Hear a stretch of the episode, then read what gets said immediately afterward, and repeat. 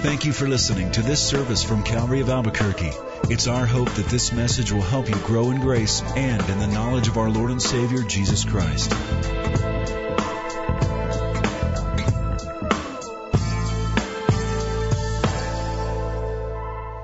Let's pray together.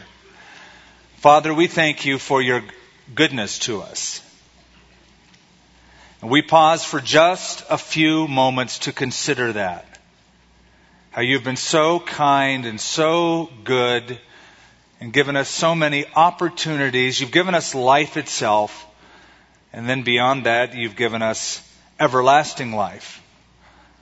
So to put it in perspective, we're pretty sure about the next few billion years. You've got that all taken care of because of what Jesus did. And so surely you have everything in between now and then taken care of as well.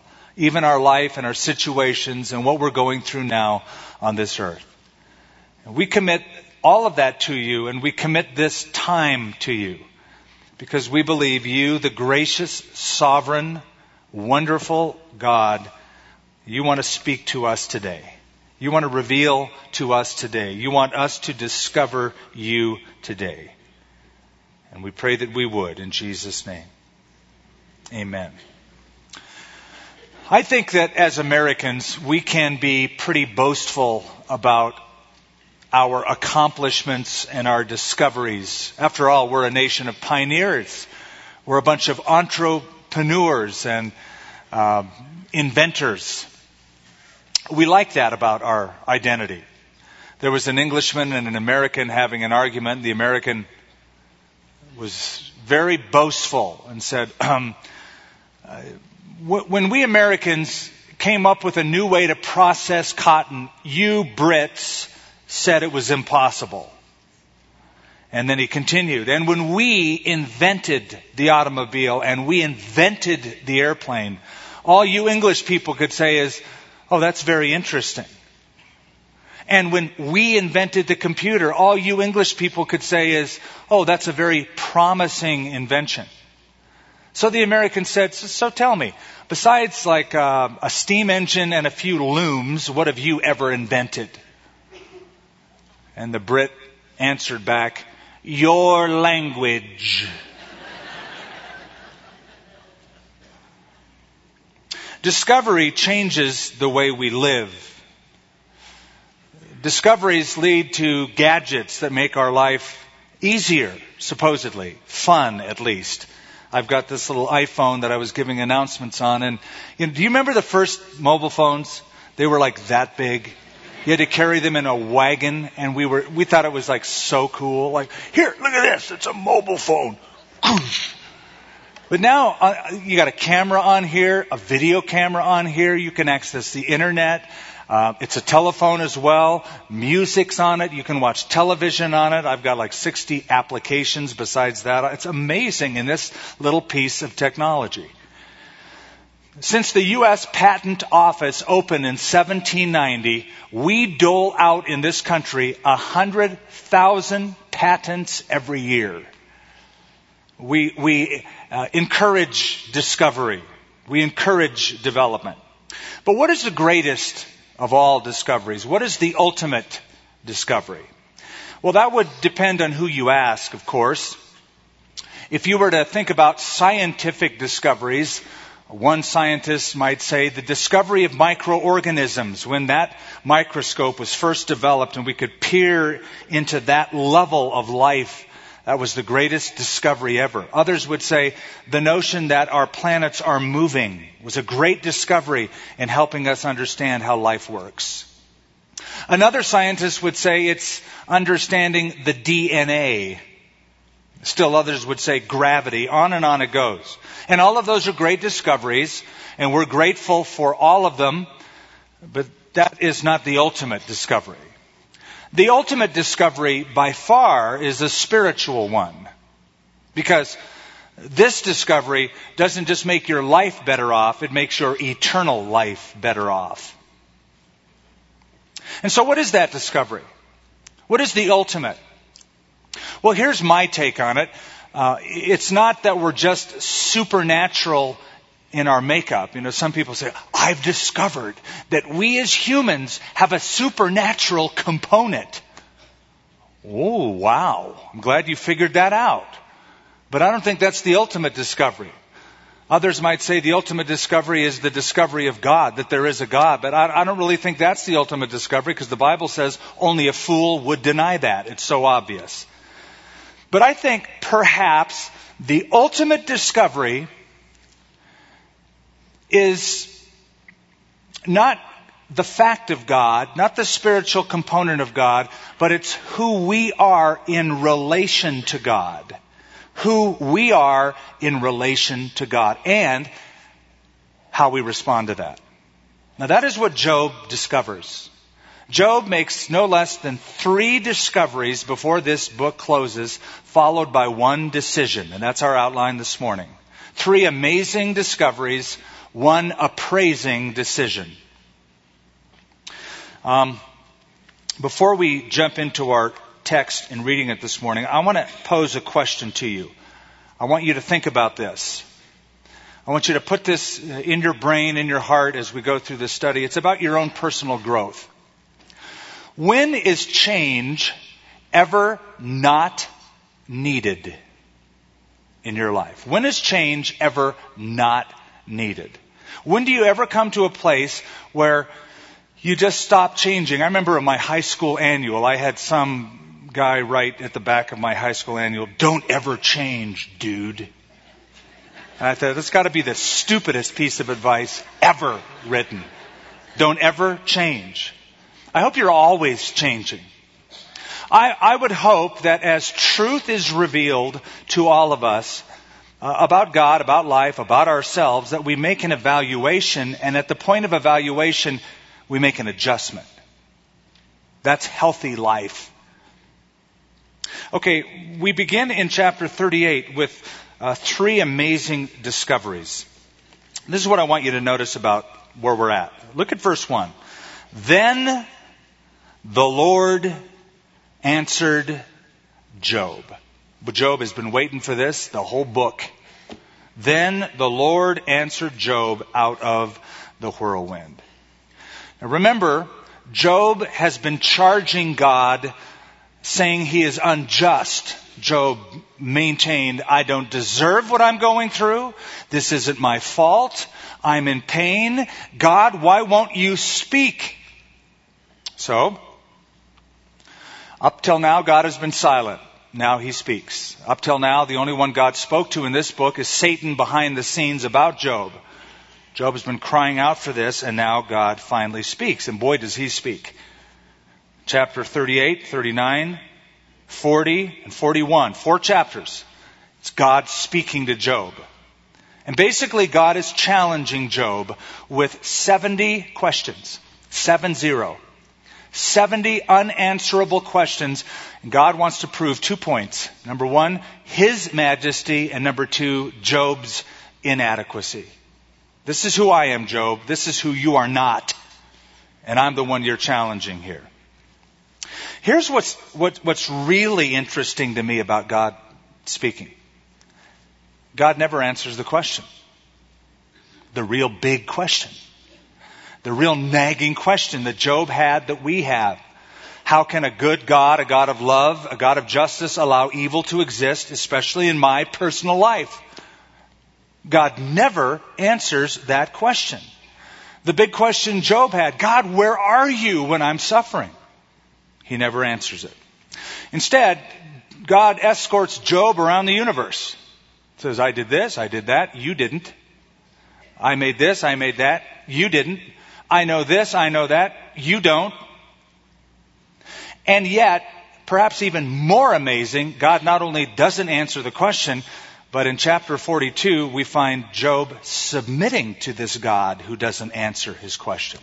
So obviously, Job has discovered some things that we need to learn about to get to that point. First thing that he discovers is the majesty of God. Chapter 38, God is speaking. Verse 2, I'll give you just a sampling of this. We can't read through all four chapters, obviously. Who is this who darkens counsel by words without knowledge? All those, all those men, Job and his three friends, they didn't know what they were talking about. Now, prepare yourself like a man. I will question you, and you shall answer me. Where were you when I laid the foundations of the earth? Tell me if you have understanding. Who determined its measurements? Surely you know. Or who stretched the line upon it? To what were its foundations fastened?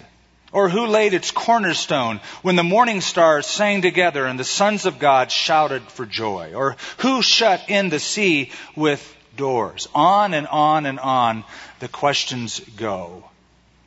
He learns the majesty of God.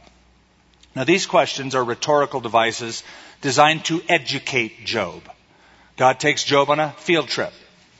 This is an oral exam, you might say, of fields like cosmology, oceanography, meteorology, astronomy, and zoology. Did you notice in verse 1 that God spoke to Job out of the whirlwind? I wonder why. Could it be, because the only other time we read about it is chapter 1, verse 19, that's how his sons were killed? the whirlwind, the thing that was the dread thing in Job's life was the whirlwind that killed his children. Now God is speaking out of the whirlwind. Out of that horrible experience, God was there speaking to Job. Now turn with me to chapter 42. Let's get to the end. After God is done speaking, we find out what Job learns. Then Job answered the Lord and said, I know that you can do everything, that no purpose of yours can be withheld from you. You asked, Who is this who hides knowledge without, or counsel without knowledge? Therefore, I have uttered what I did not understand, things too wonderful for me, which I did not know. Listen, please, and let me speak. You said, I will question you, and you will answer me. I have heard of you by the hearing of the ear but now my eye sees you. What did Job learn of the majesty of God? Well, he says in verse 2 that God can do anything. Look at it. I know that you can do everything. Now, what's happening here? I'll tell you what's happening. God just schooled Job for four chapters. So, uh, Job just learned from God himself how unlimited God was. So, in a nutshell, in just a basic statement, Job teaches us what he has learned, what he has discovered about God. God can do anything. Theologians give it the term omni, which means all, potent, which means powerful. God is omnipotent. He can do anything. He never gets tired. He never moves from a simple project to a big one and goes, this is hard. This is going to be a tough one. He never runs out of energy. A.W. Tozer helps us. He says all of his acts are done without effort. He expends no energy that must be replenished. His self-sufficiency makes it unnecessary for him to look outside himself for a renewal of strength. All the power required to do all that he wills to do lies in undiminished fullness in his own infinite being. That's beautifully put. God never struggles. God never needs an assistant. That's why the psalmist in Psalm 47 says, The Lord Most High is awesome. He is the great king over all the earth. If anyone ever deserved the word awesome, it was God. Yet we've assigned that word to every experience in the universe, haven't we, these days? We say, My hamburger, man, that was awesome. It was a hamburger. Goodness. God is awesome, unique. He is majestic. He can do anything. Uh, look more carefully at verse 2, the second half. Not only can God do anything, God controls everything. And, says Job, that no purpose of yours can be withheld from you. Now, I know that some of you struggle with the sovereignty of God. You've wrestled with it. You are not at ease with that concept. And I'm not here to try to prove that point this morning, don't have the time. But I will say, you will be a happier person when you finally rest in the fact that God is in control and God is sovereign. Life will go better. How powerful then is God? He's powerful enough to make everything in the universe and powerful enough to take care of anything in your personal life. That's sovereign power. Now, when I think of power, unfortunately, my mind takes me back to Star Trek. Because I'll, I'll, never forget, it seems like every episode, the chief engineer, Scotty, was so worried that they'd have enough power to get from one place to the next. Remember all those episodes? Captain, I don't think we can hold it together. We need more power. We're the dilithium crystals, Captain. He, he was so worried that that starship would have power to make it through the journey. God never worries about having enough power. And God's followers should never worry about God's power. He has enough, unlimited supply. A small boy was trying to tell his friends about God, and the best he could come up with was that God is greater than Superman, Batman, and the Power Rangers put together. It's not bad. Theologians don't do any better than that. So, he has discovered the majesty of God. It's an important thing to discover. The second thing Job discovered was the inadequacy of man. Since we're in chapter 42, look back at verse 5. I have heard of you by the hearing of the ear, but now my eye sees you. Now watch this. He's focused on God, but now he turns quickly in contrast to God on himself. Therefore, I abhor myself. I hate what I've learned about myself. And I repent in dust and ashes. Okay, keep that thought. Move back to chapter 40. Chapter 40. Now, chapter 40 is just a, the only place in this long monologue that God gives to Job where Job interrupts God and says something. And then God continues on again. Chapter 40, verse 1. Moreover, the Lord answered Job and said, Shall the one who contends with the Almighty correct him? He who rebukes God, let him answer it. And then Job answered the Lord and said, Behold, I am what? Vile. NLT, New Living Translation, I am nothing. I am vile. What shall I answer you? I lay my hand over my mouth. Once I have spoken, but I will not answer. Yes, twice, but I will proceed no further. Did you notice the contrast between the one who contends, that's Job, and the Almighty, that's God? It's a contrast Job is drawing between himself and God. See, for four chapters, God tells Job, in effect, Job, I'm God, you're not. And now Job says, I get it. In fact, I am nothing in comparison to you. You know what's happening?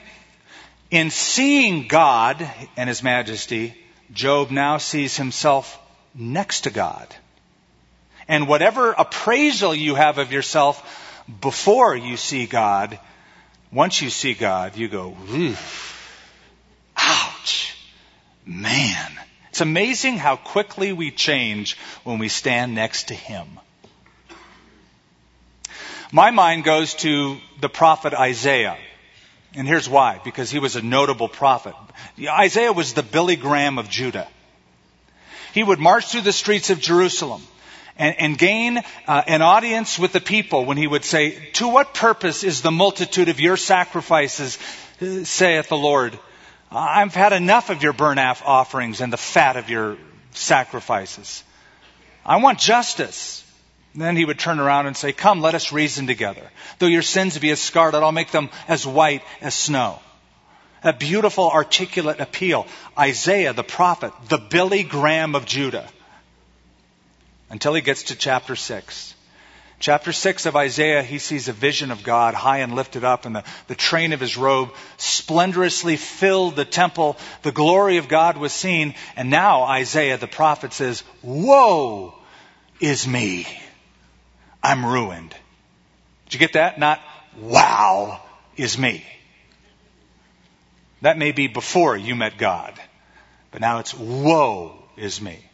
Interesting reaction. Why did he say that after having a vision of God? I know people who say they've had a vision of God and they write books and go on speaking tours about it. Not this guy. It humbled him. Because even a prophet, next to the purity of God's holiness, must say, Woe is me. This is what it would be like. I don't know what kind of a voice you have for singing. You may have a pretty good voice. Or, if you're like the average person, you can do the shower great, no problem. You can carry a tune. Some wish that you'd carry it out, but, but you can carry a tune. You sing and you love to sing. But it just happens that one day you're in church and you're sitting next to somebody with the most beautifully trained voice you've ever heard. And now you have to sing not in the shower, but next to that person. And however good it sounds in the shower, doesn't quite sound like that now. You know what I mean? And so you hear them sing and you start going, squeaking out your little tune and you say, woe is me. True story. I was in Nashville, Tennessee a couple months back speaking and I went, uh, there, there's music shops everywhere. It's music mecca. And I was looking at guitars, and whenever I look at a guitar and ask questions, they would say, Are you a player? And naively, I would say, Well, yeah, you know, I played guitar for so many years. Well, I'm with a guy who's from Nashville and says, Skip, be careful how you answer that question here in Nashville. Because what you don't understand is there's people who work in gas stations that are better guitar players than most of the rest of America who play guitar. These people are stacked so thick here in Nashville, just waiting for a chance. So just, just be careful. And I'm thinking, yeah, that's funny. Yeah, right. So later that day, I walk into a grocery store, a grocery store in Leiper's Fork, and there's a guy playing guitar, and I thought, oh, how cute. A guitar player in a grocery store. He has an audience of only four people. And then I listen and go, he's pretty good. And I keep listening. He's really good. And I come to find out this guy was just voted the best blues guitar player in America by Guitar Player magazine. And he's playing to four people in a grocery store. And all I could think of is, woe is me. This wannabe gets quickly humbled in that kind of talent presence. Well, when you see God, this is the result when you contact God, it deflates you of pride. Show me a person filled with pride. I will show you one who has never encountered the living God. It can't happen. Peter, the apostle, was naturally aggressive. He was a fisherman. That was his gig. He worked on the Sea of Galilee. Until Jesus got in his boat. And when Jesus got in his boat, Jesus showed that he was a better fisherman. He dropped his net and, and there were so many fish that the boat almost sank. And now Peter didn't say, well, you know, Jesus, I've done that too. No, all Peter could come up with was this. Depart from me. I am a sinful man. Peter saw himself in the light of who he was with. John the apostle had a similar experience. He, sees the glory of Jesus in the book of Revelation and said, When I saw him, I fell down as a dead man. Anytime we encounter the living God, it brings conviction. Jesus called it poor in spirit. Poor in spirit. By the way, the old songs seem to have this element very present. They seem to not be ashamed to confess this inadequacy in the light of God's majesty.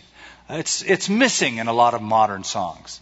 That's why we like to bring some of those old expressions and sing them often. Amazing grace. How sweet the sound that saved a wretch like me. Another song by Isaac Watts, the one who gave us joy to the world, says, Alas, and did my Savior bleed, and did my sovereign die, would he devote that sacred head for such a worm as I? Did you hear that? We live in a different age than that. It's all about self-esteem today. For such a worm as I. But that's biblical. In seeing the majesty of God, he saw the nothingness of himself, but we cannot stop there. He discovered more than that. And if, if that's all you discover, I'm sorry for you because you're just going to walk out of church every day and go, yeah, I'm so bad. I'm just such a worm. I'm going to go crawl over to the parking lot and get my worm mobile and crawl home. That's not Christianity. That's a disease. What Job discovered is not only the majesty of God and the inadequacy of man, but the generosity of that God toward man. The generosity, how God loves to bless the insignificant. Chapter 42, verse 10. And the Lord restored Job's losses. When he prayed for his friends, indeed the Lord gave Job twice as much as he had before. Then all of his brothers, all of his sisters, all those who had been his acquaintances before came to him and ate food with him in his house and consoled him and comforted him for all the adversity that the Lord had brought upon him. What a family reunion that must have been. Each one gave him a piece of silver and each a ring of gold and now the Lord blessed the latter days of Job more than his beginning. And then the numbers of what God gave him are listed. I didn't have you read it, but in verse 9, it says, The Lord accepted Job. Isn't that interesting? We always think, I've accepted the Lord. Ooh. I think the Lord has accepted you. So it says the Lord accepted Job. Verse 10, the Lord restored Job. And same verse, the Lord gave. Verse 12, the Lord blessed. Get the language? God accepted, God gave, God restored, God blessed. This is the language of generosity. This is the language of a God who loves to bless his people. Let those words sink in. After God showed Job his majesty and after Job confessed his inadequacy, now God demonstrates his generosity toward this worm, Job, and blessed and lavished and loved Job at that part of his life. St. Francis of Assisi was asked by someone how he was able to accomplish so much. I thought you needed to hear his answer. He replied, God looked down from heaven and said, Where can I find the weakest, littlest man on earth? And he saw me and said, I found him.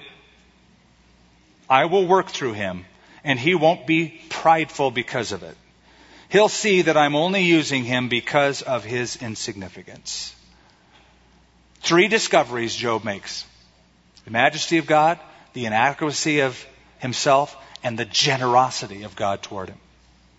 Three amazing discoveries that lead to one appraising decision. Job discovers he has to do something about it. Chapter 42. Let's see what he says. Look at verse 5. I have heard of you by the hearing of the ear, but now my eye sees you. Verse 6. Therefore, don't miss that. Therefore, because of what I have learned about you, God, because of what you've taught me about yourself, because of these discoveries, therefore, because of that, I abhor myself and repent in dust and ashes. Now I know what you're thinking. Job? Repent? Uh, of what? What did Job do wrong? Well, he had to repent of his pride and his arrogance. That comes through clearly in what he said about God in this book and about himself and his situation. And he had to repent for his attitude in demanding that God owed him an answer for what he was suffering. Job demanded, God, you owe me an answer. You need to explain this to me. And essentially, he is repenting of not having known God better. Essentially, Job is not asking the why questions anymore. He's not saying, why this? Why that? Why would that happen? No, what he is saying is, I don't need to know why. I just need to know God better. I repent of not knowing you better. Lord. You just schooled me. I get it. So the real problem then wasn't a theodicy problem. Remember the word theodicy? We described it for you. It's the idea of how can a just, loving God allow evil to exist in what he created. It wasn't that issue. It was a fellowship issue. A fellowship issue. Now, we're always going to hear these questions every time there's a tragedy. I heard, and I've heard them for years, but I remember after September 11th, the, the resounding chorus of voices, where was God? When those planes crashed into those towers and thousands of people needlessly died, where was He? God was in the same place He was at when His Son was lifted up on the cross. Right there. Right there. The same place. Right in the midst of the suffering. And you know, the most disillusioned people after the crucifixion were Jesus' own disciples. They thought, how could we be so duped? We believed this was it, that he was the one. Oh, guys, just, just wait three days, that's all. Just hold that thought for three days and watch what happens. Well, Job gets a glimpse of, of God, and that's enough for him. That's enough. But now Job has to do something. Job says, I repent. Now you know that the, the concept of repentance is a key concept in the Bible. 58 times in the New Testament alone, repentance or repent is mentioned. John's the Baptist's first sermon uh, probably could have been entitled, Repent, you slimy snakes. That was his first sermon. Quite a sermon. He said, You brood of vipers, who has warned you from the wrath that is to come? Bear forth fruits worthy of repentance. He loved that word. His first sermon. Among Jesus' first words were repent for the kingdom of heaven is at hand. And 58 times we read about it. But when we think of repentance, we think that's what unbelievers need to do. That's a word for the heathen.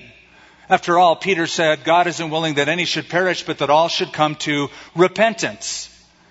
Paul addressed the Athenian crowds and he said, God commands all men everywhere to repent. So we go, yeah, they need to repent. But we have a problem now. Here is Job repenting. Here's the godly guy who suffered uh, through not his own fault, who was leveled, the one God bragged about and said, Have you considered my servant Job? There's no one like him on earth. He's upright. He's blameless. And now Job is repenting. Why?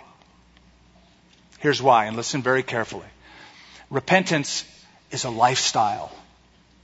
Because repentance, metanoia, means to change. To change. To reconsider, to change your mind, to alter your direction. It means to change. And it's not just for an unbeliever in the initiating of salvation, but it's for a believer in the authenticating of salvation. I'm going to close with a scripture out of Revelation chapter 2. Would you turn to Revelation 2? It's a great name of a book that we're about to look at. Revelation. We're going to get one. Revelation chapter 2. Now, if you have a red letter edition of the Bible and you're turning there, You'll notice everything's in red. It's because Jesus is doing a lot of talking. He's talking to churches. This is Jesus talking to Christians who are in churches. And he says in chapter 2, verse 1, to the angel of the church of Ephesus, write these things, says he who holds the seven stars in his right hand and walks in the midst of the seven golden lampstands. I know your works, your labor, your patience, that you cannot bear those who are evil, that you have tested those who say they are apostles and are not, and have found them liars. That you have persevered and have patience and have labored for my name's sake and have not become weary. Nevertheless, I have this against you. You've left your first love. Remember, therefore, from where you have fallen, repent and do the first works, or else I will come to you quickly and remove your lampstand from its place, unless you repent. In verse 12, he speaks to the church at Pergamos and says in verse 16, Repent, or else I will come to you quickly and fight against them with the sword of my mouth. That is this word. In verse 18, he begins to speak to the church of Thyatira and says in verse 21, I gave her time to repent of her sexual immorality, and she did not repent.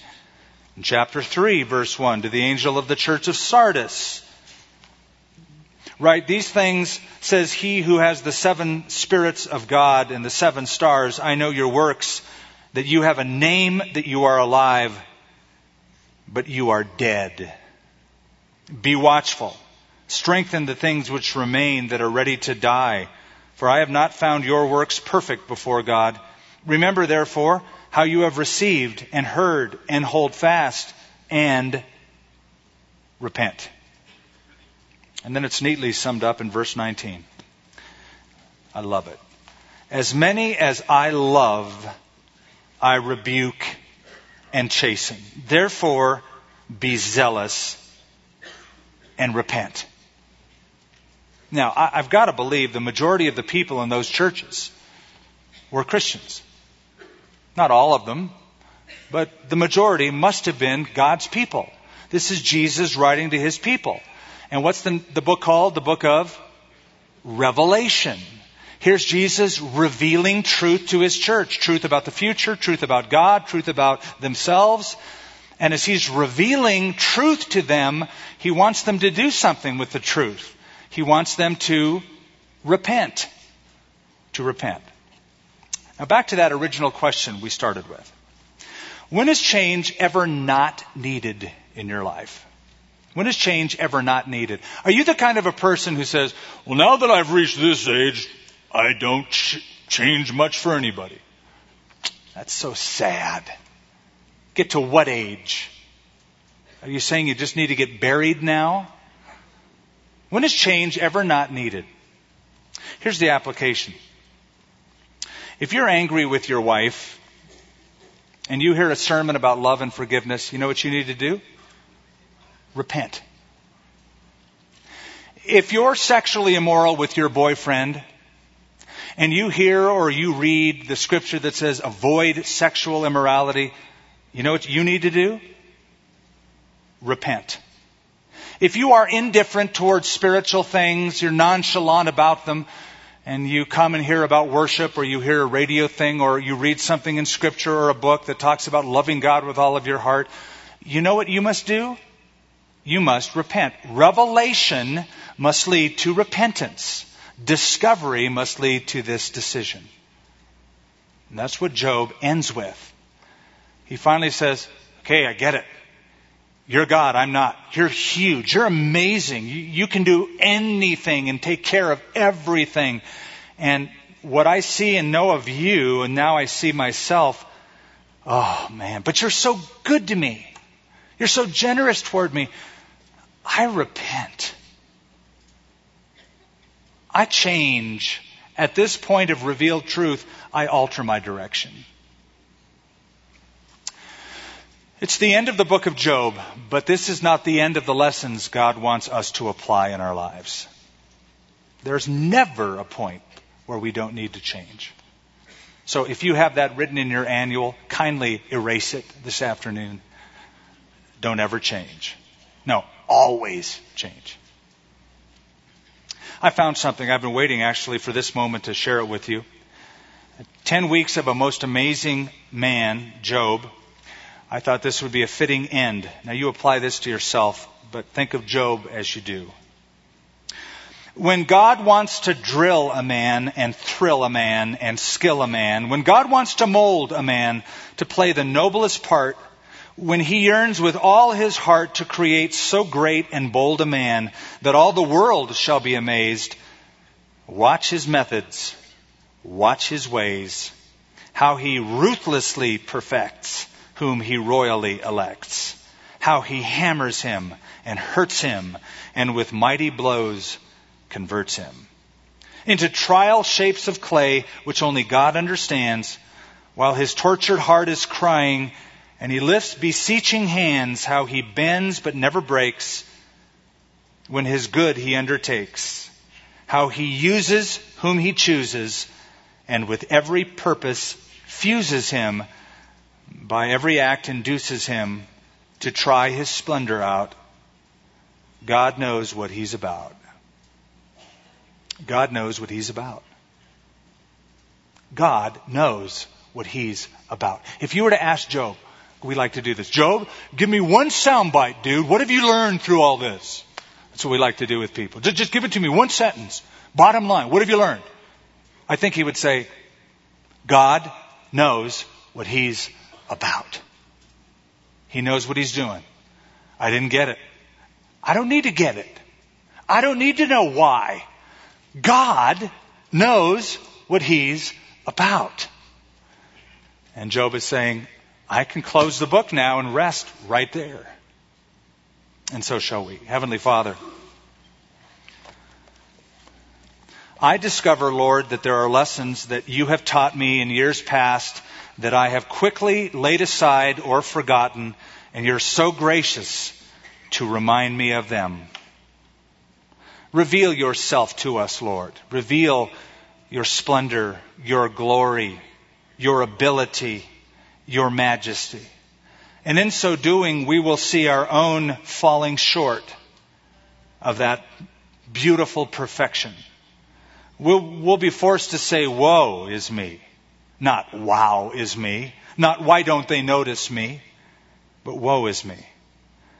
But then quickly, Lord, to turn from that to how generous and gracious you are in your favor toward us. Will leave us with only one important decision that we all must do and do regularly, and that is to repent, to change direction, to alter and reconsider our thought processes and our lifestyles, and become more and more conformed into the image of Christ. All of us have a long way to go. Thank you for your patience. Give us perseverance. In Jesus' name. Amen. Thank you for listening to this service from Calvary of Albuquerque. If you would like more information about what you've heard in this message or about Calvary of Albuquerque, please visit our website at www.calvaryabq.org. If you have made a decision to follow Christ or would like someone to pray for you, please leave a message with our prayer watch line at 505 344 3658. Thank you and God bless.